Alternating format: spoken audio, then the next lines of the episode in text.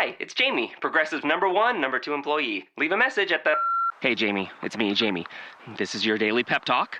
I know it's been rough going ever since people found out about your a cappella group, Mad Harmony, but you will bounce back. I mean, you're the guy always helping people find coverage options with the Name Your Price tool. It should be you giving me the pep talk. Now get out there, hit that high note, and take Mad Harmony all the way to nationals this year. Sorry, it's pitchy. Progressive Casualty Insurance Company and affiliates. Price and coverage match limited by state law. Blog Talk Radio.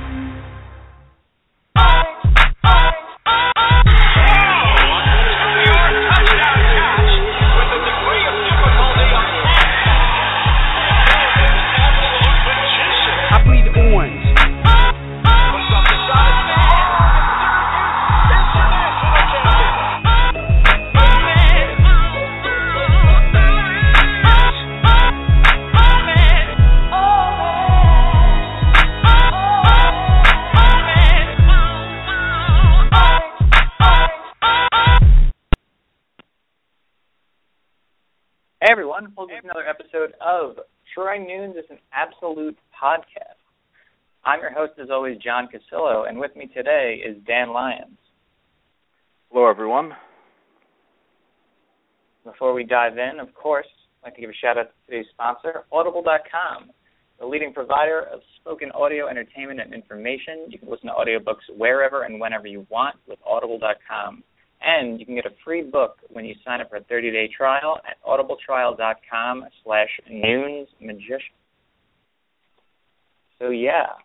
Um, this past, I'd say week or so, it's been more fun than the past week or so before that. It's weird considering it was, you know, I don't like to be the guy who celebrates an 18 point loss, but I think everything kind of went about as well as we could have realistically expected, and it was a game that really was not as. I mean, it, it, we were we were closer to being making that a close game than we were being totally run out of the building. That's the wild thing. I keep like talking to people about the game and everything else, and and there seems to be several different um, trains like you know trains of thought just in terms of you know how we did. Some people like oh no, uh, you know, Florida State didn't try.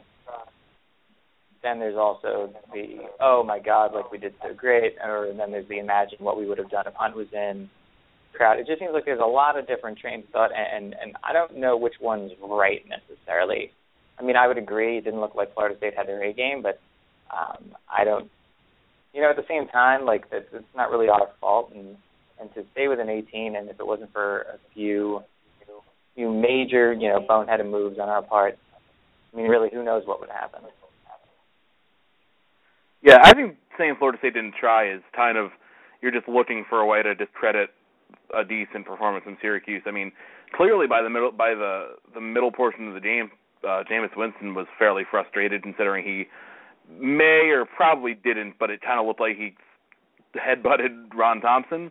So like there was, I mean, I, I don't know if that was his intention, but he was clearly frustrated and Syracuse made some plays and and I don't know. I don't I don't think you can just go out and assume Florida State had, wasn't trying considering this that wasn't like a a weird performance from Florida State considering what they've done the rest of the year. It was pretty much in line with how they've played so, so far.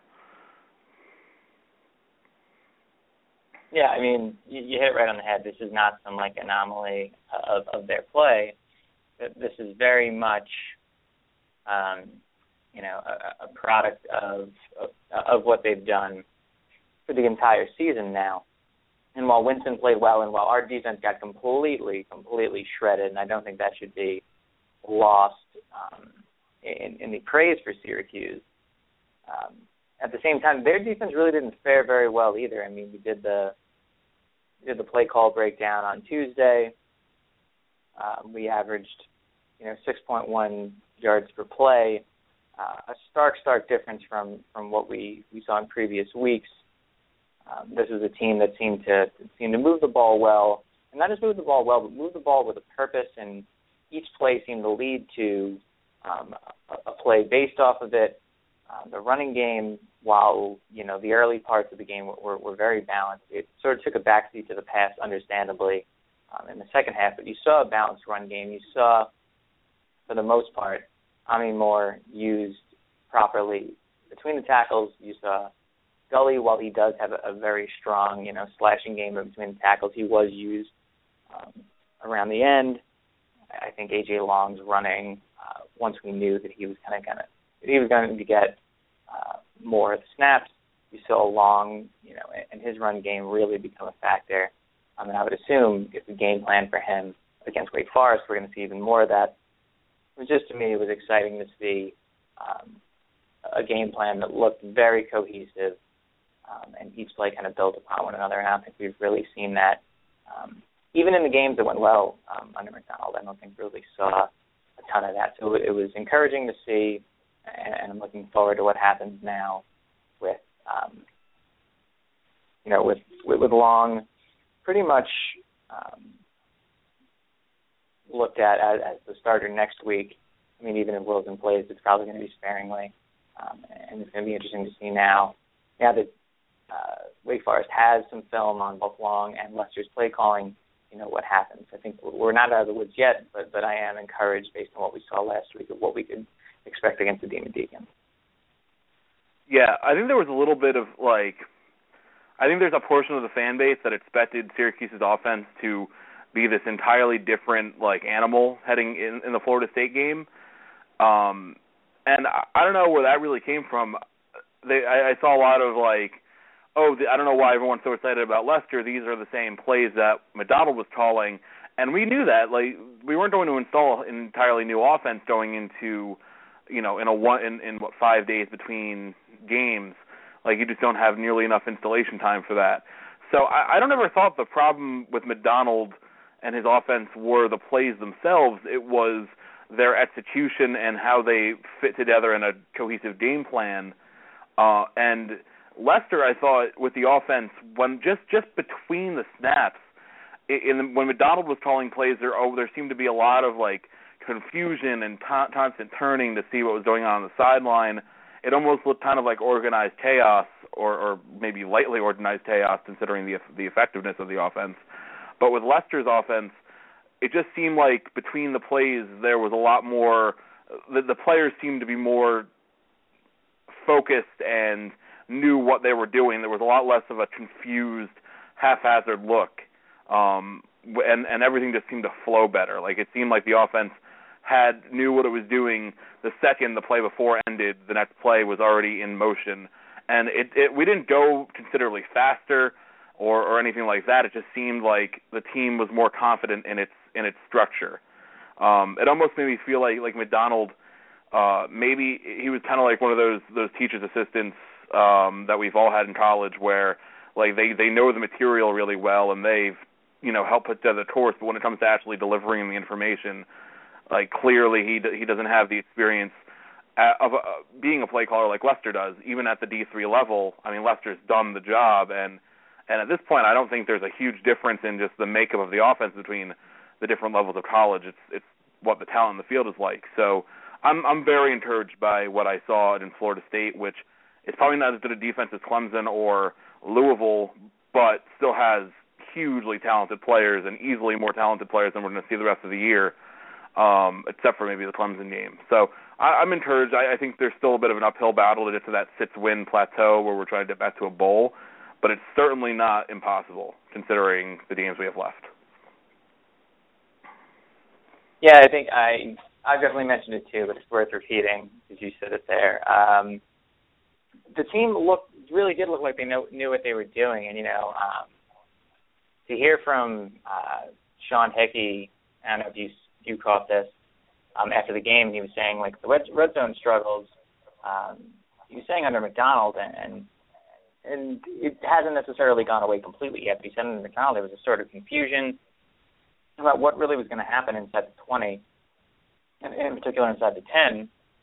Um, and now I think we're we're starting to drift away from that, but I don't think we're, we're out of the woods yet. Um, but I think that's that, that, that's very telling of, of kind of the overall feeling under McDonald of people just really not knowing what was going to happen next and what they were doing next, and you know, for for pro athletes that that's hard enough, but at least you probably have the wherewithal to put something together. But, but in terms of, of college athletes, you really should know what you're doing on each and every play. And you know, for one of our current players to really to really say that that they had no idea what was going on some plays and nobody really did, and to see just a much more focused group out there. I mean, a much more focused group, not just under a new offensive coordinator, but under a freshman quarterback. To see a freshman quarterback have have what seemed like more command um, of the playbook. I mean, yes, it was stripped down, but nonetheless, to just have a freshman really go out there and have two different freshmen go out there and for the offense to look just so much more locked in, um, so much more aware of, of their surroundings, of what was going on. I think it's incredibly it's incredibly telling of, of, of what a disaster the previous um, regime was. And I mean, again, like like we both said, you know, we're not out of this yet. But that said, there there are there are definite positives, and and I think we're only going to get better um, as the season wears on, especially as, as guys get healthy. I think uh, you know, lost in the shuffle um, today and and for the last week or so has really been just how injured this team is, um, and, and how much better they'll be once once we're at full strength if we we get back to full strength. Yeah, I mean it'll be. We have two guys out with embroiled in the steam who were really like the most unique athletes we had at receiver, um, at least proven ones. I mean there are other guys that don't see the field as much for whatever reason, but with those two guys plus Ishmael, who is very quickly becoming the player that we kind of thought he could be, maybe even a year early. Um, I mean, he looked great. He he was he was matched up against some you know Florida State's top corners the whole day, and he if he didn't outplay them, like he got his shots in. So that's you know may, maybe that'll be the lasting effect of having George McDonald on staff, even if it ends after this year. We got a couple guys like that. Um, Ishmael is probably the, the best known one, um, but him and Brisly, who will hopefully come back and make an impact. Like it shows you the importance of getting into Florida and getting those type of athletes because on you know a full roster basis we can't compete with Florida State, but on a single player basis, like you can get a couple guys that can do some damage against a team like that, and Ishmael is clearly one of those.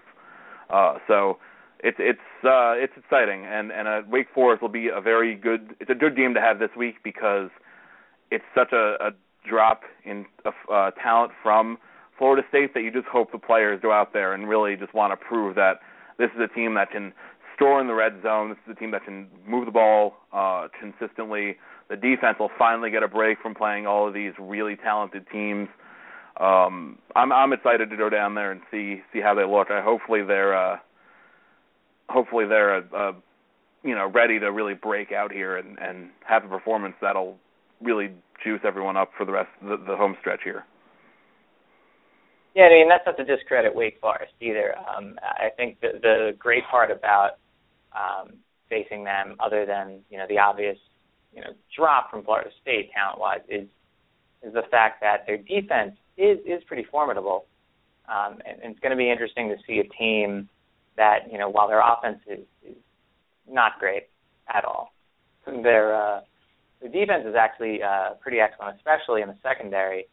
Um, and what I want to see is, you know, was last week an anomaly that just happened to be based on, um, you know, the unknown, or are we going to see? I mean, somebody was pointing out today that that Wake Forest secondary is great, and yeah, that that that is the case. I'm not doubting that, but at the same time, it's not as if Florida State isn't. It's not as if Florida State doesn't have a very formidable defense with with four and five star athletes. So for me, um, you know, this is this, will be a further gauge and and and a further, you know, kind of rubber stamp on. All right, the new regime knows what it's doing, and and the freshmen that we're plugging in there are the real deal. Um, you know, it, it's funny now that we have to that we have to get a second gauge after a team like Florida State um, to, to say that this team's for real. But um, I definitely want to see. I mean, I know we've we've talked about the freshmen over and over, but um, I think it's because this has kind of faded back a little bit um, as a tight end now that you know Josh Parris is back, and we've kind of minimized the use of tight ends in this offense. Um, I, I think you're going to see a lot of a lot of AJ Long, a lot of Ervin Philips, uh, and a lot of Steve Ishmael. And, and if they look at the three of them look anything like they looked against Florida State, um, I, I think we have a, a very not only bright uh, last six games ahead of us, but I think a very bright, um, very bright future overall. I mean, these are all kids uh, that are true freshmen and are all probably going to find themselves um, as stars on campus for at least the next two years after this, not more. Yeah, it's it's uh it's a good situation I think with those three especially. The, I think hopefully Irv will start getting even more more carries and more touches, whether whether the carries or receptions. Um, I just think he needs to get the ball in his hands. Uh, he just he looks explosive whenever he he does, and Ishmael will just you know I, I feel like he'll just continue to get more looks downfield. Obviously, he and AJ have some kind of you know really strong chemistry. Um, just both being in the same class, and I'm sure they both have, you know, ha- taken a lot of snaps together uh, outside of practice and and on scout teams. So it's uh it's exciting to have three guys who, you know, I feel like yesterday we were just getting them on signing day, and now they're already starters or, or in you know Irv's not quite a starter, but you know getting a ton of time on the field and and making big plays. Um, and yeah, I, I agree with what you said about Wake. Uh, they're they're a pretty solid team. Uh, in the back end of the defense, the linebackers are, are good. Uh, the secondary is very good. Um, I think it's going to be a game where we try to commit more to the run. Um, maybe even see more, if not power sets, maybe uh, because you know we run pretty much everything out of the shotgun. Um, maybe we even see some two tight end looks because I know that's what uh, Tim Lester likes to to go with. Um, whether it's Custis getting in the second that second spot or or someone else. It, it's tough because of all the injuries, but uh, it's definitely going to be a game I think where Syracuse, if they have a really big day offensively, I think it's going to start on the ground once again. Um, so hopefully the offensive line is regenerated. Uh, it's interesting because uh, I feel like Omari Palmer has actually been really good at right tackle, which is he just didn't play before. So we've kind of gotten lucky in that the injuries that we've had there, the guys that have switched spots and have come in have done a, a pretty serviceable job. So um, we've kind of been lucky with the depth that we do have, even though it's running out pretty quickly at this point with all the injuries.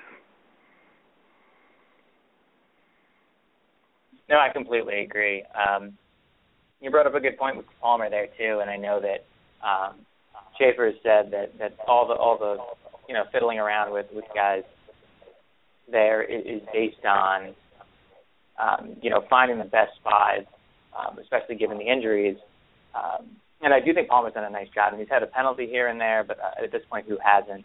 Um, and not to compare the guys too much, but he's definitely done a better job than I, I think. I think Lasker has been a, a bit of a weakness um, when he's plugged in. But that said, he's done a pretty serviceable job. And you, know, you and I mentioned way early in the season, even in the preseason, having having seven guys who potentially start um, on offense is never uh, offensive line is never a bad thing. Um, and you know, for us, like we've had so much health, like so much good health on the line in recent years. Um, in a season like this, to see um, to see us not only be able uh, to withstand injuries, but actually succeed. I mean, no, Matt Millen's not the best talent scout in the world, but at the same time, um, he was incredibly complimentary of of the Syracuse offensive line. To be honest, we did get a nice push. I mean, Florida State wasn't blitzing a ton, but at the same time, like we were getting a nice push. We were really getting, we really flying off the line, and that's how you saw so many uh, great holes open up uh, throughout the game for all of our running backs in particular. Yeah, I think it was the best run blocking day they've had since Central Michigan.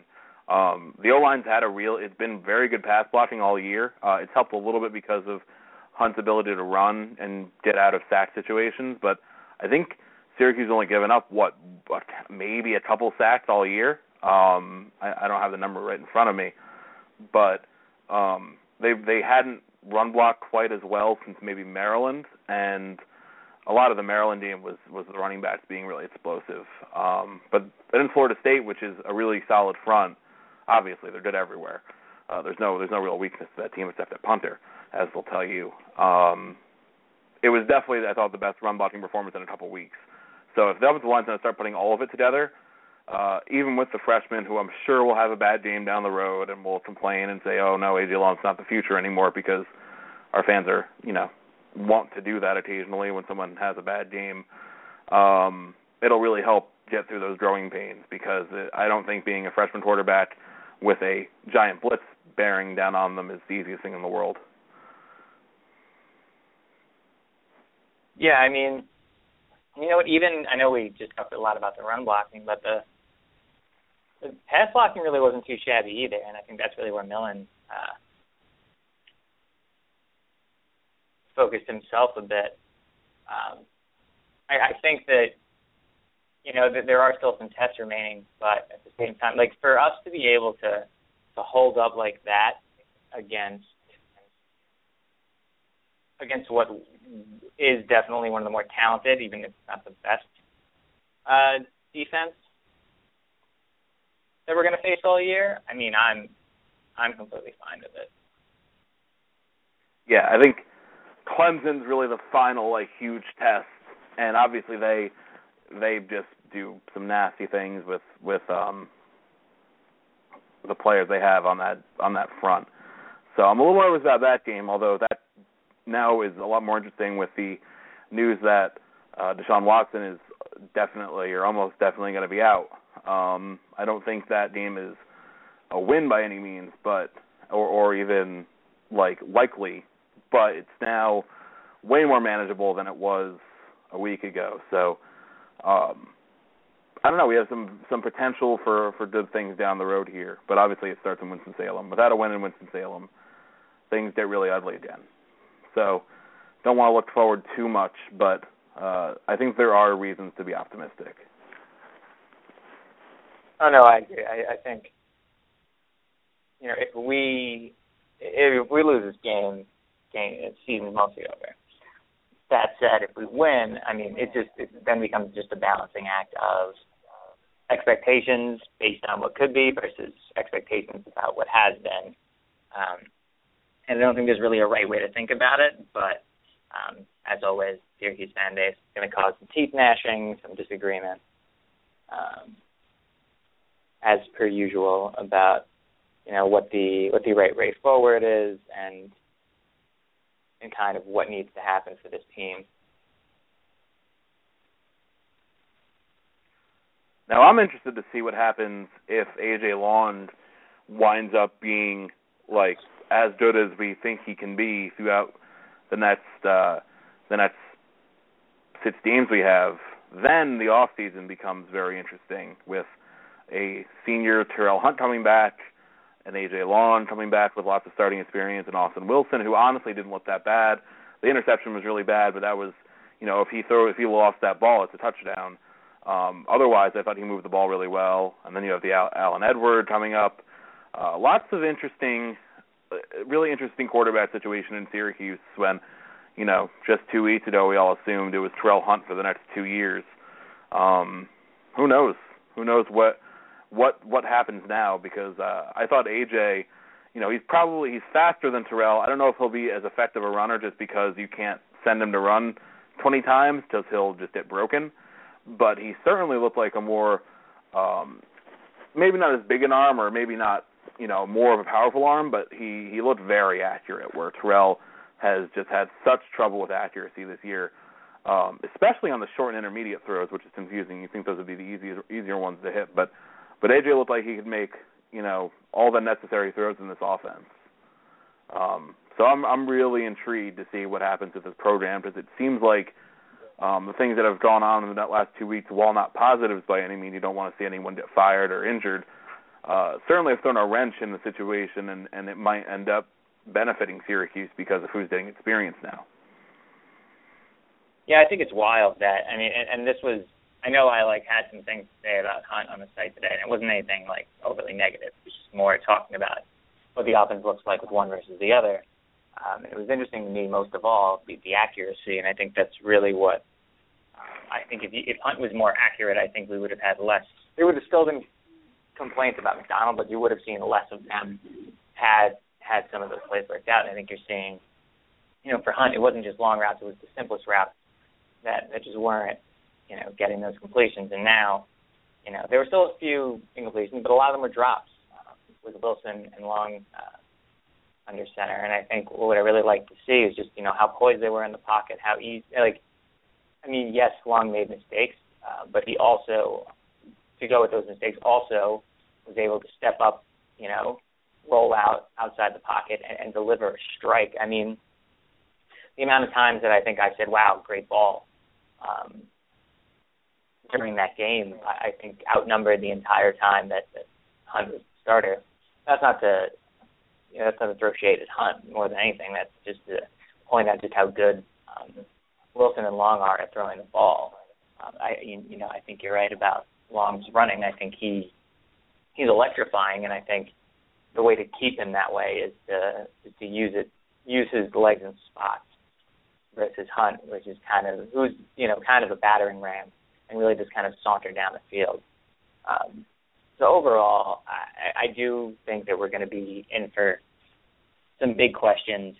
Uh, some might have to be answered this season. Some might have to be answered next season. But it's going to come down to you know this year. Does Hunt recover and is ready to go by early December, uh, early November? Is Long playing well? Is Wilson healthy and playing well? Um, are we out of contention? Are we still in contention? I, I think there's a lot. I mean, I'm not one to. Surprisingly, I'm not one to think that you can't lose your job to injury. But at the same time, like I can understand why a lot of people would be of that mindset, especially in college, when you know Hunt didn't necessarily do anything to cause losing his job, and at the same time, did he really do anything to cause keeping it this season? And that would be my, I guess, one counterpoint. Here's the thing about Hunt this year, if he comes back. If the team is losing, then I think you have to just go with the young kids who have already burned their red shirts. Um, well, Long. I think you just ride with Long if the, if the team isn't winning. If the team is winning and makes a bowl, the majority of the wins are going to come with Long at quarterback. So I don't know if you replace him. So I honestly don't. I'm going to make the prediction that we do not see Terrel Hunt start another game this year. Yeah, I buy that. I mean, and obviously, I think whether he starts next year is fully dependent on how the rest of the season goes. Yeah, I, I uh maybe next year we'll just go full like Louisiana Monroe and just run two quarterback sets and have Long under center and Hunt at like an actual H back position and throw like toss sweeps to him where he can run or throw it downfield, and we'll just have the most fun nonsense off- offense. Uh, I'd be okay with that. I think I'd be okay with the idea yeah. of it. Then I'd watch it like once, and I'd get kind of cra- tired of it after a quarter. Give yourself a Georgia Tech offense, except like make it even worse. So, well, yeah, basically you have Long as the uh, quarterback. You put Hunt in as a B back. You put Broyles and Estime in as A backs. Or you know the three kinda- quarterback offense. I think You just kind of go wild with. you just you have Riley go wild on any with, uh, You never know when oh, it's going to happen. the Riley Dixon all world formation. I, I was thinking that the other day. Um, like I think the next great evolution in in offense, and it'll definitely come at college before it comes in the NFL, is someone will recruit a legit quarterback who's also a good enough punter that they can kick the ball like 40, 45 yards, and they'll never ru- line up in an, a legitimate punt formation. And the punt will just be a built-in option on fourth down. Like the Greg Robinson offense. That's on third down. Greg Robinson was a pioneer.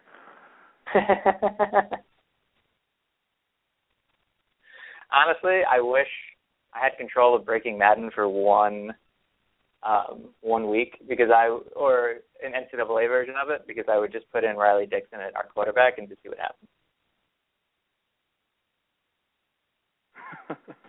I when when uh when we saw that that uh the what call it the uh promo for Breaking Madden this week with the uh Tim Tom Brady uh quarterback sneak himself 99 yards down the field. Um I, I really like if my my Xbox 360 is broken or I was very close to like turning it on and trying to do the same thing with Syracuse in the red zone on offense and just like mess with all the opposing defensive players. and like the offensive line and everything. Turn holds like turn the hold slider up to like a, a million. So there's you know clearly going to be a hold or a false start on every play, and you just got to find a way to score.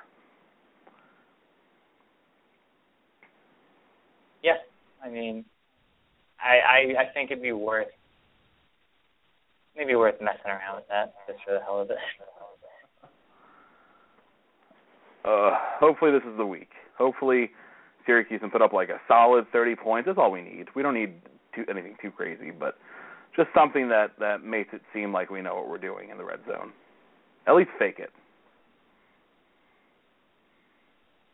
Yeah, I don't know if we can do that, but I'm gonna hold out hope instead of faking it, we can actually just be confident in the red zone, or or just fall down to 21 every single time, and then just throw a bomb into the end zone the next the next uh, play. That works too. That worked. I mean, what, what, we, it was a 35-yard touchdown to, to Ismail this time on a play that I don't even think I would have considered us running like without Lon there. That uh, just that that deep throw over the deep post. Like I don't think we've hit on a deep post in three years. Nope.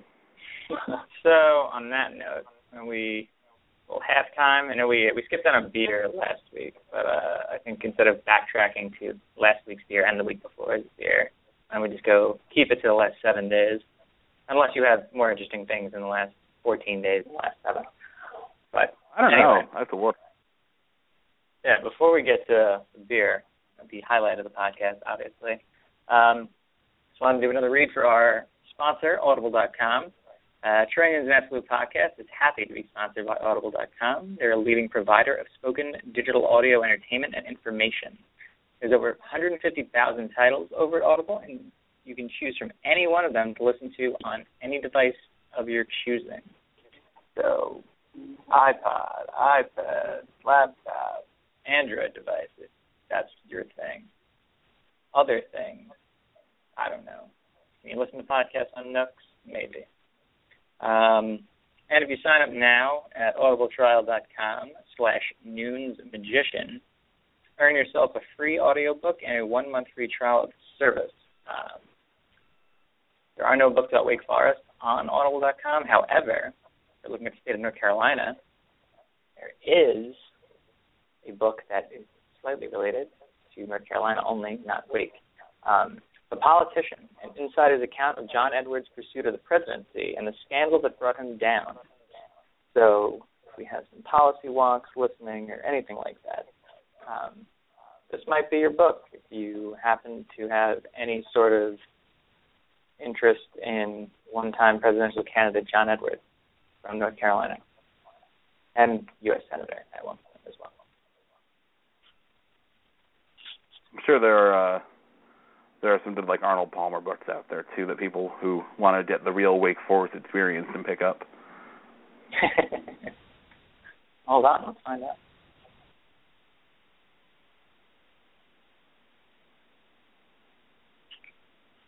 Eh,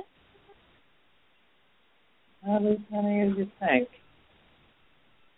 None on Audible. Well, forget that part. We'll take that out of the podcast. anyway, um, what have you been drinking, Ben? Um, not too much the last couple of weeks, but the last time, you know, since we didn't get to do this uh, a couple uh, last week because we just started talking about nonsense in the middle of the podcast. Um, I haven't gone over my trip up to Syracuse for the Louisville game. Uh, I'm not going to talk about the football game at all for the obvious reasons, but I basically just went on a you know a recap of my favorite Syracuse and Central New York type beers. Uh, obviously had pumpkin. Obviously had Syracuse Pale Ale. Um, also had uh, the apricot ale from Middle Ages, which is delicious. I've had the Swallow Wit from Middle Ages, which is delicious. Um, a couple different things: the Mythica, Flower Power, the Brown Nut. Um, obviously, I had Honey Brown at Chuck's because that's necessary uh, at 350 a pitcher. I've, I I don't think I've ever actually had Honey Brown outside of Chuck's because I refuse because it's always more expensive than 350 a pitcher. So lots of good upstate uh, upstate New York beers as you should do when visiting Syracuse. I hope that all the Florida State fans that asked us for our recommendations took uh, took those up because again, we'll always contend that it's an underrated beer region. I do miss it for that reason, and as soon as I go back, I will be heading up Ithaca Beer Company for sure, along with you know more Syracusey collections as well. But yeah, some of my uh, things that I've enjoyed. Uh, the very excellent IPA Duet from Alpine Beer Company. For those who are familiar with the elusive San Diego uh, brewery, well, San Diego area. They're actually in Alpine, which is like 45 minutes northeast of San Diego. Not easy to get to. But luckily, I was in Pasadena and have it happen on Saturday. Um, other things I've been drinking lately um, had the Bruery's Tart of Darkness with cherries and vanilla.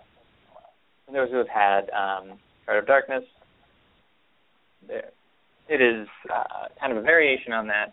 Still very delicious. Um, cherries and vanilla definitely added some, intriguing flavors. Uh, I got to enjoy some light drinking during the week. Um, St. Arnold's uh, Boiler Room Berliner Weiss, uh, 3.5%, a really um, crisp, um, just enjoyable uh, Berliner Weiss that doesn't really register in terms of alcohol content, but that's not necessarily a bad thing. Um, if you're just kind of relaxing on the couch or whatever, not really, you know, making it a social event. Uh, some other really enjoyable beers ahead. Uh, Autumn Maple from the Bruery, sort of a pumpkiny Belgian. Uh, white chocolate, which also from the Bruery. I had that with uh, made some coconut pancakes uh, with that. It's a uh, it's a wheat wine. So I know it's not the most common style that people see around, but very very good. Um, that, and then I went down to Beechwood Brewing, one of my favorite spots in the greater Los Angeles area uh, in Long Beach. Had myself a Thrill Seeker IPA, which I'm always a fan of, as well as a Laurel IPA, which kind of a tap only uh, one off from them. And uh, both, I mean, very good. Very nice. Yep. And this weekend, I'm looking forward to, which should be a fun beer filled three and a half ish days for me. Not more like three, but yeah, should be nice. I got I got a nice list of, of North Carolina beers to check out. If there are any others anyone else can think of, please send them over. Yeah, there are a lot. There are a ton of ton of good plated options in North Carolina. I'm excited to get back down there and try it a bunch because I've I don't think I've ever had like the same one twice because there's always you know there's so many microbrews down there. There's you're never really wanting for uh for some for uh something you've had too many times. No, and like the I know like the Triangle area has some really great bars um, and breweries. Most of them are kind of like mapped out to see like kind of bottle shop that's like two minutes away from uh the Raleigh Durham Airport. So looking forward to that. Um, and then a lot of the breweries that are a little bit further away, over in the Charlotte area, Asheville area, um, they get their their stuff out to the uh, more eastern part of the state uh, pretty easily. So that have a list of things. Also, for me, I guess it's balancing out North Carolina beers with um, East Coast and Midwest beers that I can't get um, out here too. So I know there's some stuff from Southern Tier, some stuff from Bell's, Founders. You know, again, stuff I don't really get here. So I kind of have to have to play that that game of, of deciding do you go for local on everything or do you you skip out a little bit to uh, to some things you don't get. I mean, I know Southern Tier there too, which we again don't get out here. I'll definitely, I'll be I'll be diving into a few things.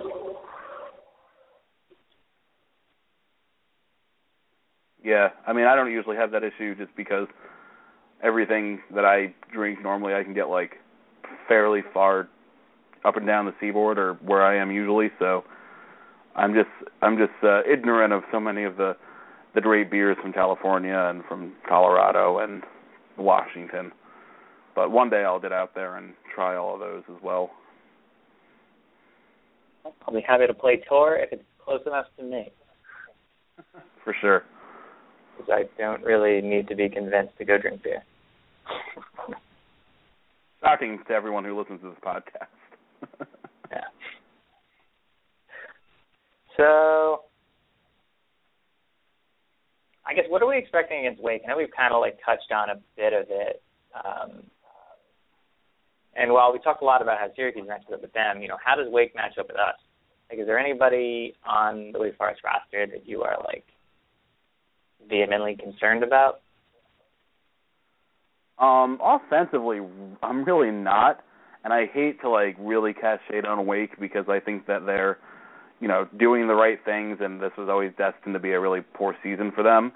Um, maybe not quite as much as as it has turned out to be, but um, this is an offense that runs for 33 yards a game, I think, and that's kind of mar you know that's made worse by but also it, it still hides the fact that Wake uh I think they've had multiple negative rushing yard games this year which is bad which is really bad.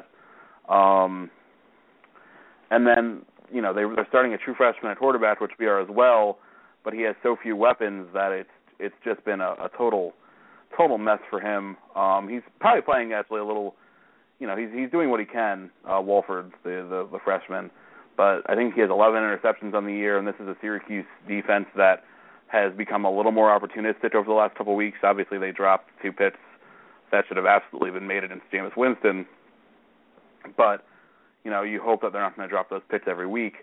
Um, so I don't know. I'm not really scared by anything that Wake Forest has shown me so far. They're they're averaging literally one yard a carry. Um, they have 186 yards on 179 carries this year. They have, you know, they're a little better passing, but they they turn the ball over a lot. No receiver really stands out. Um, EJ Scott has four receiving touchdowns, but that's four of the six total. So it's uh, the the I think if if you let Wake get into field uh, field goal range, they'll they'll beat you up there. The kickers haven't missed a kick yet this year, so that's good. But overall, I just don't expect Wake Forest to really move the ball overly effectively on on Syracuse, um, especially if they can establish the run. So uh, I think it'll either be, you know, I think this all rests on how Syracuse offense handles a very solid, underrated Wake secondary.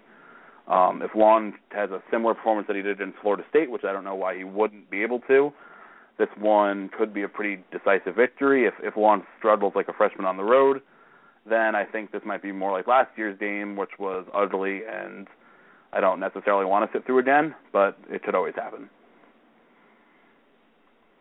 Yeah, I mean, part of me thinks that we're in for a low scoring contest, but at the same time, like I'm not sure.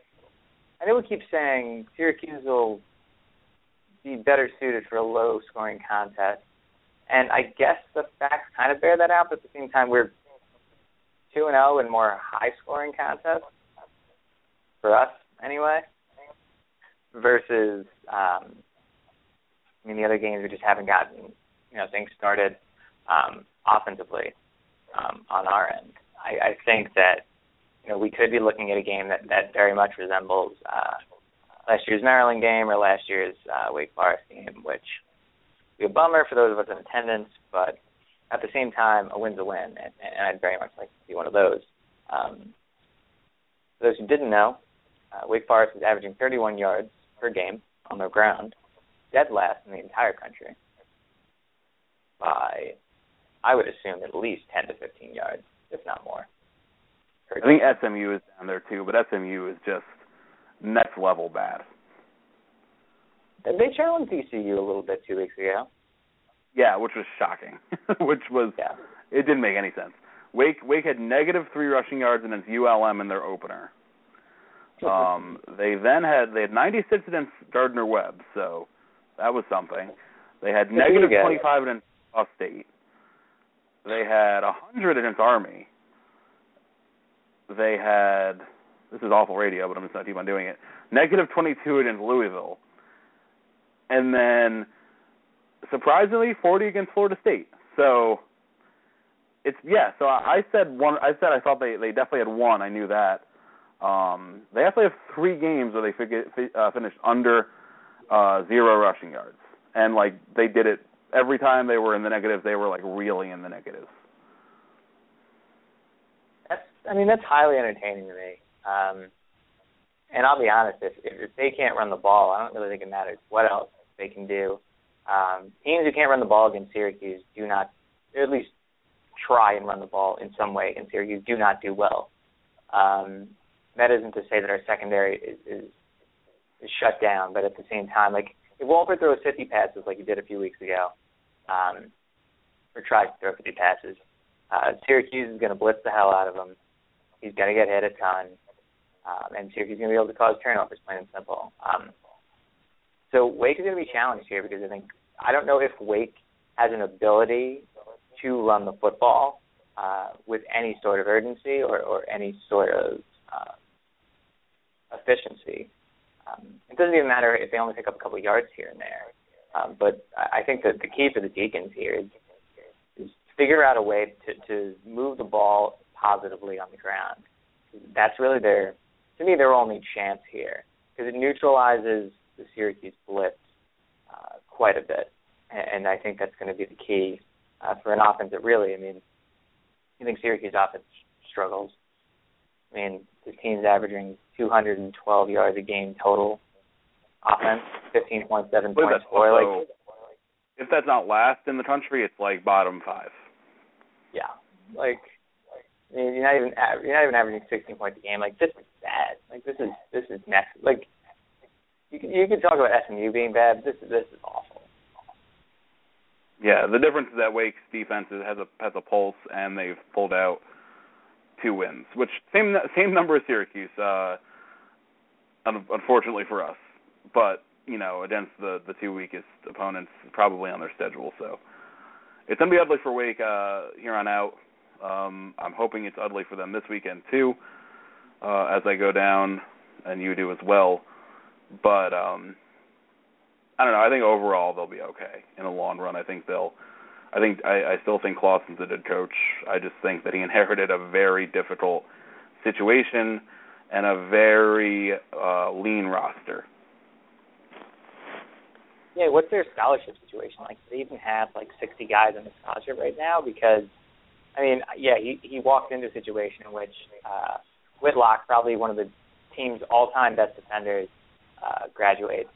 Tanner Price, a four-year starter uh, at quarterback, gone.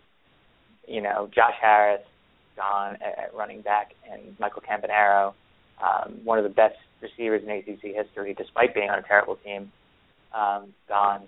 And, and the teams with those players didn't make a bowl. I think what three of the last four years. So yeah, yeah. So so like, this is a. I mean, this was a very bad situation to walk into. Um, I do believe that Wake can can fix things. It's interesting because you know Wake is taking a very kind of similar tact to what uh, Virginia's done to get themselves at least back into the conversation, um, and, and that is uh, defense. Uh, I mean, this defense is largely in place when Clawson got there, but the defense has kept waking games. I mean, the only game that they were truly out of this season um, is the Florida State game. And, you, and they even played. I thought they played harder against Florida State in the like not not quite like we did, but it was forty to three at the end. But that game was like close for a while, wasn't it? Like Florida State didn't store all that easily against Wake. Yeah, they, they definitely didn't. I mean, it was pretty close at the half. Um, I think mostly just because like Florida State was sleepwalking through Wake. Um, and again, just kind of that was me being the same critic that I was mentioning for Syracuse. But I mean, Florida State just has trouble this year getting things going, um, or keeping their foot on the gas, one or the other. Uh, it really just depends on the game. But yeah, you look past that game. I mean, Wake was was in every contest, so they also had a very nice to, which doesn't right. hurt. It'd be, nice, it'd be nice to write this one off as as, as a nice win, an easy win. But I, I think we're uh, I think we're due for a little bit more of a challenge than maybe uh, we're fans of. It's going to be a stifling defense uh, that basically has to find ways to force turnovers against us. And lucky for them, uh, there's a lot of freshmen who can kind of uh, kind of abide by those those needs. So we'll see. I mean, I, I think Wake is, you know, alluding to what we were talking about earlier. I think Wake is is, is fine long term. And I know we discussed this a couple times. I do think that Nick Clawson is the better hire than than Doeren was um, at NC State. I mean, now that Doeren is 0 and 11 in ACC play, which is yep. quite entertaining. And he's probably on his way to 0 and 12 this weekend against Louisville. That team, that that uh, this North Carolina State team is weird. Like they legitimately almost beat Florida State a couple weeks ago, and then just got rocked this past weekend. Um, so I I don't know what to think about them. I just think they're a bad team. I think they're a bad team They that just over the Florida State game. Yeah, I, I mean, they just they, they started four and zero against this god awful competition, and they still almost lost like two of those games. Yeah. And then, I mean, Florida State, they just for some reason they're just very good at playing Florida State and Raleigh. I don't get it. And then beyond that, I mean, they've been outscored seventy-one to fourteen by Clemson and BC in the last two weeks. Yeah, and Clemson obviously that that was I think that was Watson's first full start, maybe second. He just destroyed them, and then BC like credit BC. They I don't think that's a super talented team, but that team just executes really well, and NC State just didn't know. Like I could tell you exactly what BC would, is going to run on a different like play because they just do what they're going to do. Dave Doeren's staff did not know what they were going to run because apparently I don't know if they watched film on, on BC. BC runs a very like they they just do the things they're good at. So you'd think that teams would be aware that you know the quarterback doesn't throw very much. Uh, they run a bunch of running backs at you, and then Murphy scrambles a bunch and runs a lot of sweeps. But NC State did not seem to get that memo. like I don't know if they thought Matt Ryan was playing and they were going to run this like drop back pass offense, but BC just had did anything they wanted. Yeah, I, I mean it was NC State's defense has gotten. You and I both said NC State's defense was in trouble in preseason, um, and it seemed like you know, after two stronger efforts against USF and Presbyterian, which whatever, like like people were were were buying into NC State uh, overall as a team, and you know what? Like since then, I mean, since starting four and zero, and and the fourth game being a shutout of Presbyterian uh, this team has lost games by a combined score in three straight ACC contests of 107 to 55, and is likely going to add to that miserable differential uh, this weekend. I, I think that I, I think Jacoby Brissett is good. I don't think he's great. Um, I think that this team needs to make a decision um, between you know Shadrach uh, Thornton and Matt Dayes, uh, running back. It Seems like they just kind of waffle back and forth, and they the last few weeks have not picked the right running back um, for whatever it may be. Uh, yeah, and, and then you look at the schedule.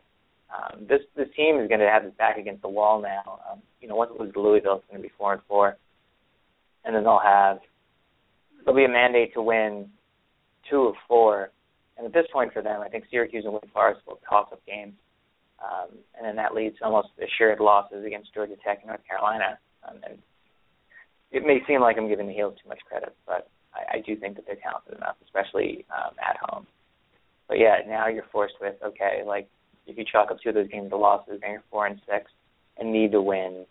Um, need to win on the road at Syracuse, and then a game uh, game against a rival in Wake, which is to me uh, doesn't look good for them. Yeah, I'm I'm uh I don't know. They they confuse me. I could see a lot of things happening, but um I I'm still confused by NC State. I'm I'm hoping that they're more like the team we've seen the last two weeks when we get down or when they come up to to the dome because that's going to be a huge game. As all these games are at this point, they're all really they've turned into all really big games because if you take out Clemson, Syracuse needs to win four or five. So really on the uh it's really going to be a grind here on out. funny enough, we've done this before. We've also not done yeah. this before. So, so my post about uh, the first half of the last ten seasons, uh, you can find two two and four seasons, um, in particular to point to, one of which 2009, where we did not uh, get ourselves six wins, and then another one, uh, 2012, in which we ended up getting ourselves to eight wins. Hopefully it's the latter, although there's no Ryan Nassib or Alec Lemon or Marcus Sales this year. Or a lot of other really good people. By the way, the last time Syracuse allowed negative rushing yards in a game, which was which is a, a legitimate possibility looking at the style of defense Syracuse plays and the style of offense Wake Forest plays. Connecticut, 2012, came to the Dome that with a 40 to 10 loss. that was a, that was a fun game. It was. I enjoyed that one. oh man. All right. So just to reiterate, and then we're going to get off Syracuse for the last few minutes. Um, for those listening who are going to be down in uh, Winston Salem for the weekend, well, Dan and I will be there, uh, hanging out at the official tailgate. Uh, you know, if you want to call me a disloyal idiot, whatever, go for it. I'll be there, and so will Dan. Dan, say nice things about since you guys like him. Yeah, I was I was told the uh, the I don't know if I was the most loyal idiot or the least disloyal idiot because I picked Syracuse to lose by the lead, the smallest margin against Florida State by that one. I'll take it. Yeah. also, right. Syracuse then, held Wake Forest under 100 yards rushing in both of these last two times we've played and beaten them in the last like four years. Well, that's fun. Let's do that again. I'm I'm going through the I'm going through the Scott Shafer era here and counting and tallying win loss record in games we've allowed 100 or fewer yards. Ooh. It's actually not quite as as good as I thought it would be, but it's still pretty definitive, as you'd imagine. Hmm. We allowed five rushing yards to Rutgers in that two overtime loss in 2011. How'd that happen? That game. Could you imagine if that game had gone the other way? Yeah, we would have made a bowl. A. A would have made a bowl. B would have been ranked. Oh, Stupid game. that annoys me. Another reason to hate State University of New Jersey. But um. Yeah, that's the worst. But the party from Syracuse, because you can only talk about the Irish for so long. Um, do you think 2014 can end up as uh, as wacky and wild as 2007? Here at the, here at the halfway point. Not as wacky and wild um, because BC isn't involved and USF isn't involved and the Big East doesn't exist. Um, Nor is Kansas. And I don't think we'll have a two-loss team going to the national championship. But and I, I think it's not quite as as wacky and wild because I think Mississippi State's legitimately good. I think Ole Miss is legitimately good. Um, I think all the teams that have been impressive so far are as impressive as we think, uh, for the most part. So I think the names are kind of weird, but I think the teams are for real. Where in 2007, like some teams just uh, just disappeared uh, after at certain points. USF, obviously, that's what they do, or what they did do. Now they just don't win ever. Um, BC, I, I think they had a decent year that year, but they weren't the number two team in the country. Eh, that that year was just really strange. This one is just there's like some new kids on the block, and some teams like Mississippi State where they've been a decent team for a while, and now they're all seniors, and they just had a lot of things go right at the same time. Yeah, I mean, for me, I, I think what makes this wild is um, there's a lack of a dominant, dominant team. You know, I, I do think that's the one thing that that the season does have going for it is just that complete and utter lack of like. I'd say there's about ten to twelve teams who could just knock off each other on any given Saturday.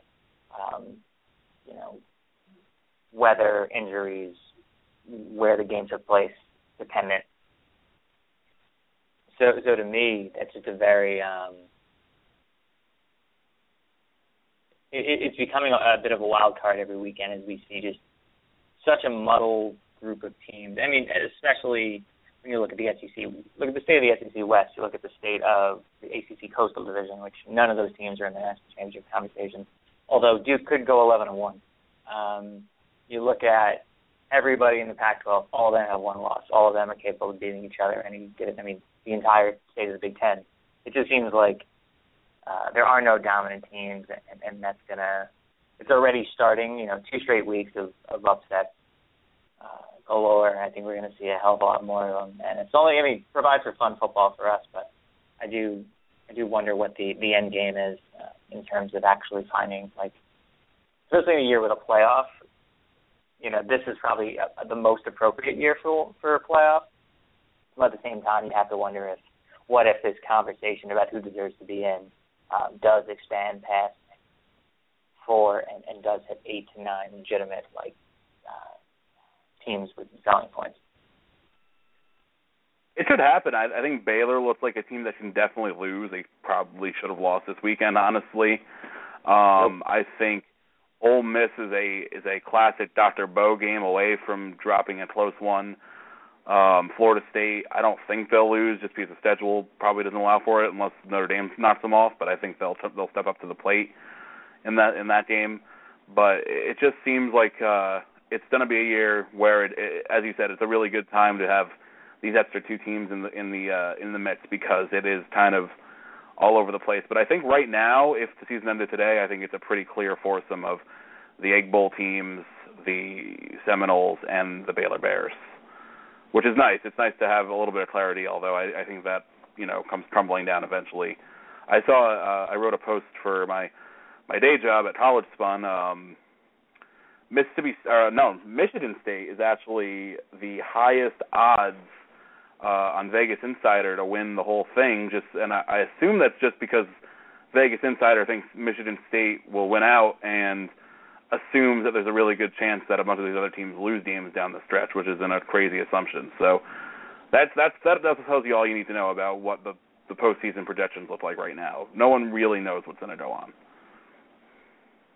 Yeah, I actually buy that. Um, I, I was high. I had Michigan State in the playoff in preseason, and and my main reasoning behind that was um, even if they fall to Oregon at Autzen Stadium, which again isn't a bad loss.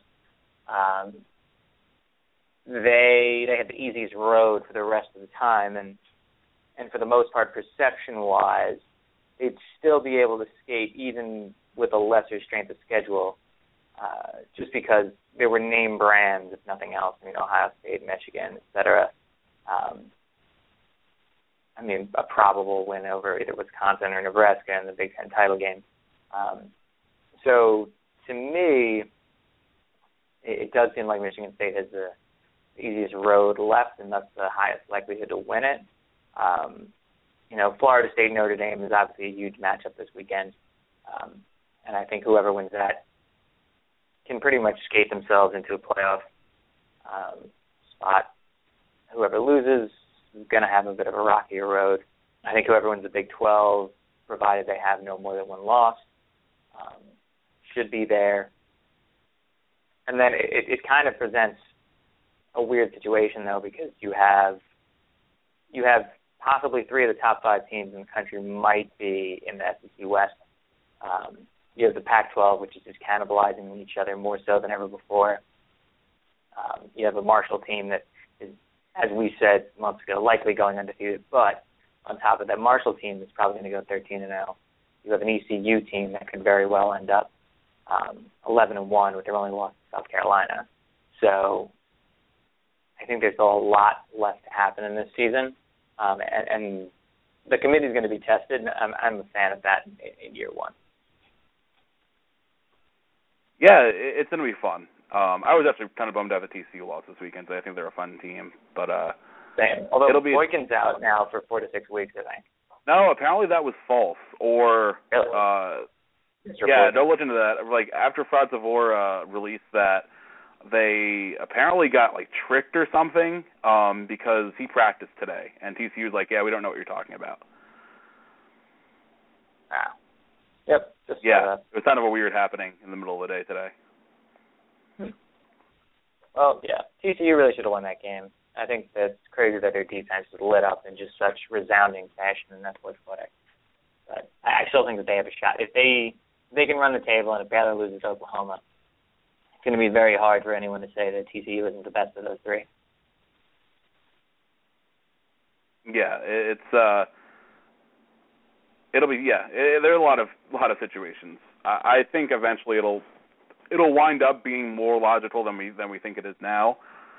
But um, I I not really sure what's gonna happen to some of these teams can lose like any week. Like like Baylor really hasn't like they they were incredible on offense in the fourth quarter, but they didn't look great against Texas and and the beginning of their game against TCU they were getting runs. So it's uh it's tough to predict what some of these teams do.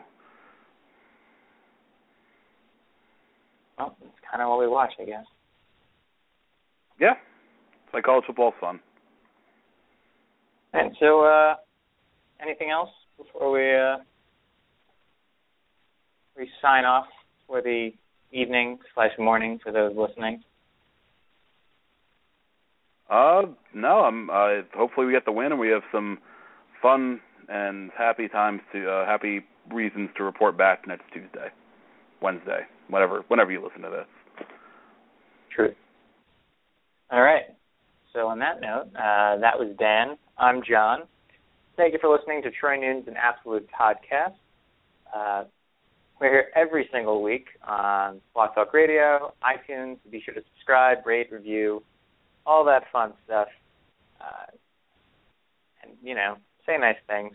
We usually try to say nice things about you. Um, and yeah, go Orange this weekend. Orange.